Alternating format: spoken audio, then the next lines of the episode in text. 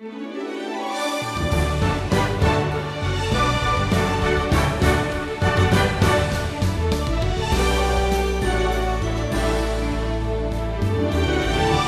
to the Wisdom Journey. Stephen Davey is the president of Wisdom International. His desire is to help you walk wisely through life. The only way to do that is to align your life with God's Word. And that's why he's taking you through the Bible, all 66 books, on this wisdom journey. Today, Stephen continues through the Gospels. Jesus was focused on the spiritual needs of people. This lesson is called Demonstrating Divine Authority. As we set sail today on our wisdom journey, Jesus is arriving back home in Capernaum. Word of his presence is spreading like wildfire. In fact, this will be the first time recorded that religious leaders show up to listen to what Jesus has to say. Luke chapter 5 picks up the narrative here at verse 17. It tells us that the Pharisees were there, the, the scribes, they were the experts in the Mosaic law. They're, they're probably there to write down, you know, whatever Jesus says in order to find some kind of legal error in his teaching. By the way, the name Pharisee means separated one. You see, during the 400 years between Malachi and Matthew, this group had grown in prominence as men uh, very committed to the law of Moses.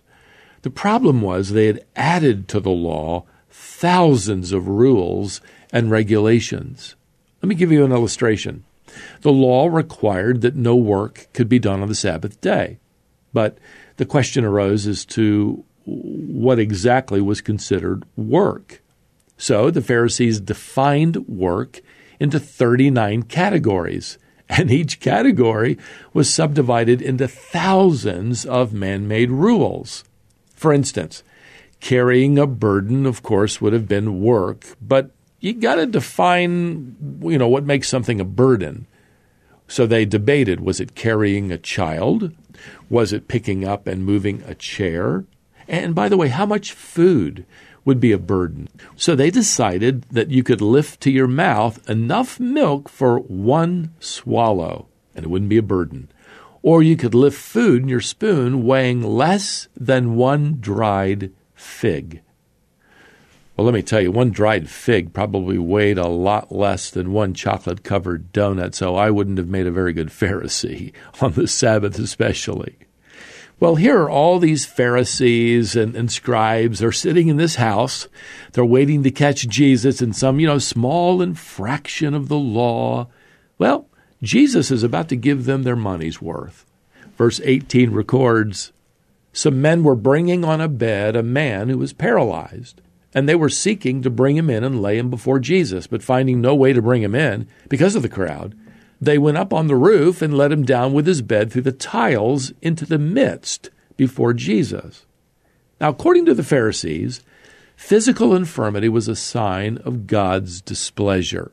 So, as this paralyzed man is lowered and he reaches the floor, the Pharisees and scribes, well, frankly, they, they couldn't care less about him.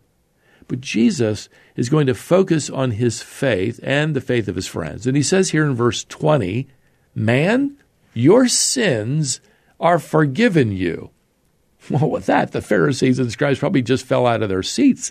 They said to themselves here in verse 21, Who is this who speaks blasphemies? Who can forgive sins but God alone? Now, they don't say this out loud, they said it inwardly.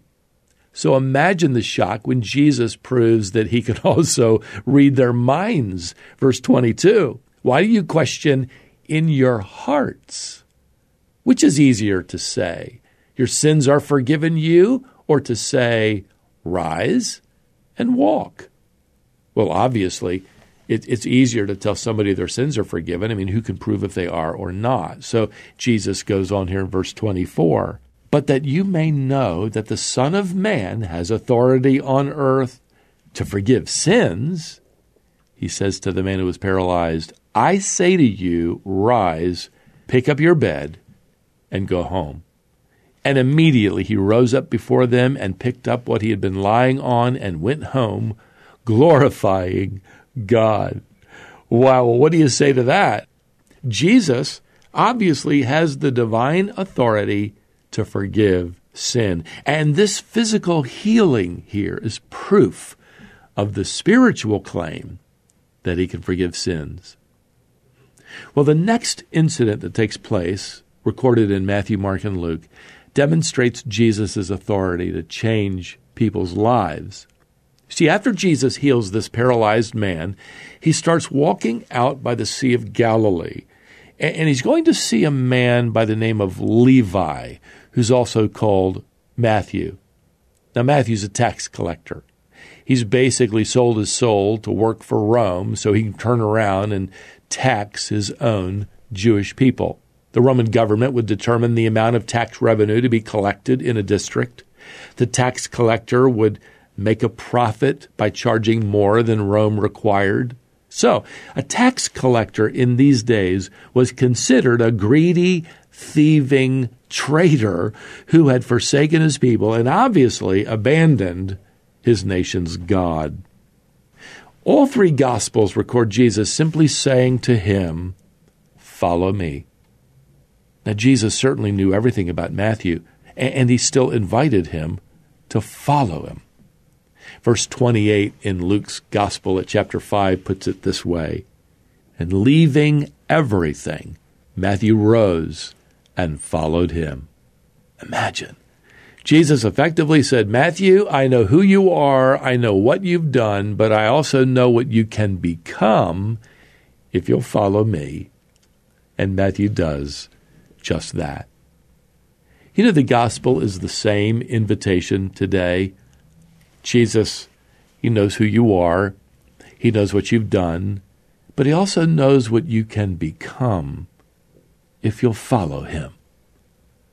Well, now here in verse 29, what Matthew does next is he throws a big party. He throws a great feast for Jesus. And we're told here that he invites a large company of tax collectors to come to dinner. Now, the Pharisees can't believe this.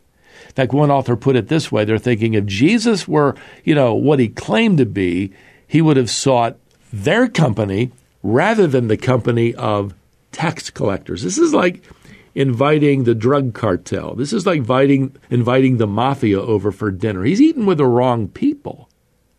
Well, Jesus hears their complaint. He answers here in verse 31 Those who are well have no need of a physician, but those who are sick. I've not come to call the righteous, but sinners to repentance. Now, the salvation of Matthew uh, has at least two lessons to teach us. First, no unbeliever is beyond redemption. You know, Matthew was essentially a hard hearted criminal. He would, as I've mentioned, would have been considered a, a mob member today, extorting money from his own people but he wasn't beyond the reach of the gospel of Christ. So don't take that person off your prayer list just yet. No unbeliever is beyond redemption. Secondly, here's another lesson no believer is beyond responsibility. You know, it's our responsibility to invite lost friends to meet Jesus. Here's Matthew with a house full of curious unbelievers. Shouldn't he, you know, maybe go through some evangelism training first? Does he know all of the answers? Is he skilled now in apologetics? No, he just he just knows that Jesus saved him. That's a great place to start. In fact, that may be all you need. Well, the next event chronologically in the ministry of Jesus, which is how, you know, we're studying the Gospels again in our wisdom journey, we find it now over in Mark and chapter 2. This is where Jesus is about to demonstrate his authority over religious traditions. In verse 18, some people ask him, Why do John the Baptist's disciples and the disciples of the Pharisees fast, but your disciples do not fast? Now, according to the Mosaic law, fasting was required by God only one day a year, and that was on the Day of Atonement. Now, voluntary fast could be practiced as people focused on praying, spending time with the Lord. But by Jesus' time, the Pharisees were now fasting twice a week. And Jesus answers them here in verse 19 Can the wedding guests fast while the bridegroom is with them. As long as they have the bridegroom with them, they cannot fast. In other words, Jesus is saying, I'm the bridegroom. And as long as I'm here, we're, we're celebrating. We're, we're, celebrating a wedding, so to speak. We're, we're not fasting. And Jesus clarifies his point with an illustration here in verse 21. No one sews a piece of unshrunk cloth on an old garment. If he does, the patch tears away from it, the new from the old, and a worse tear is made. In other words, any attempt to sew, you know, something new onto something old is going to create a tear once the new material shrinks. So here's the point trying to attach the new gospel to the old cloth of religious tradition, oh, that ain't going to work.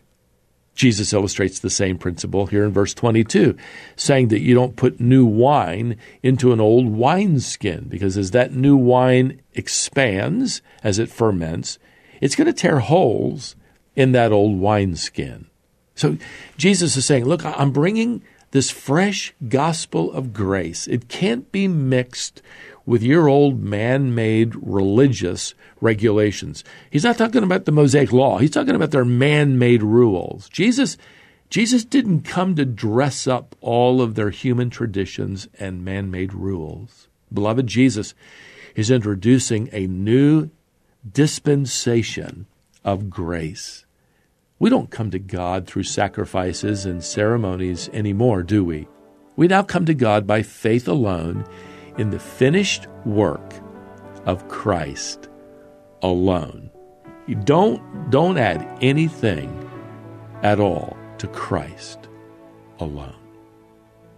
Well, until we set sail again on our wisdom journey, may the grace of the Lord Jesus Christ and the love of God and the fellowship of the Holy Spirit be with you all.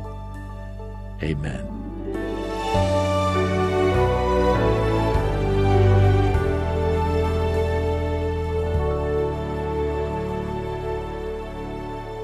That was Stephen Davey and a lesson called Demonstrating Divine Authority.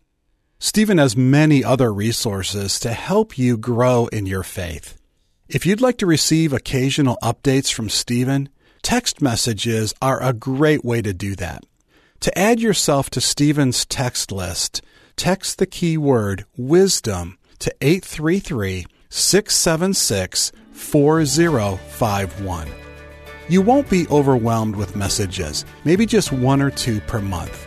But text the keyword wisdom to 833 676 4051 to get started.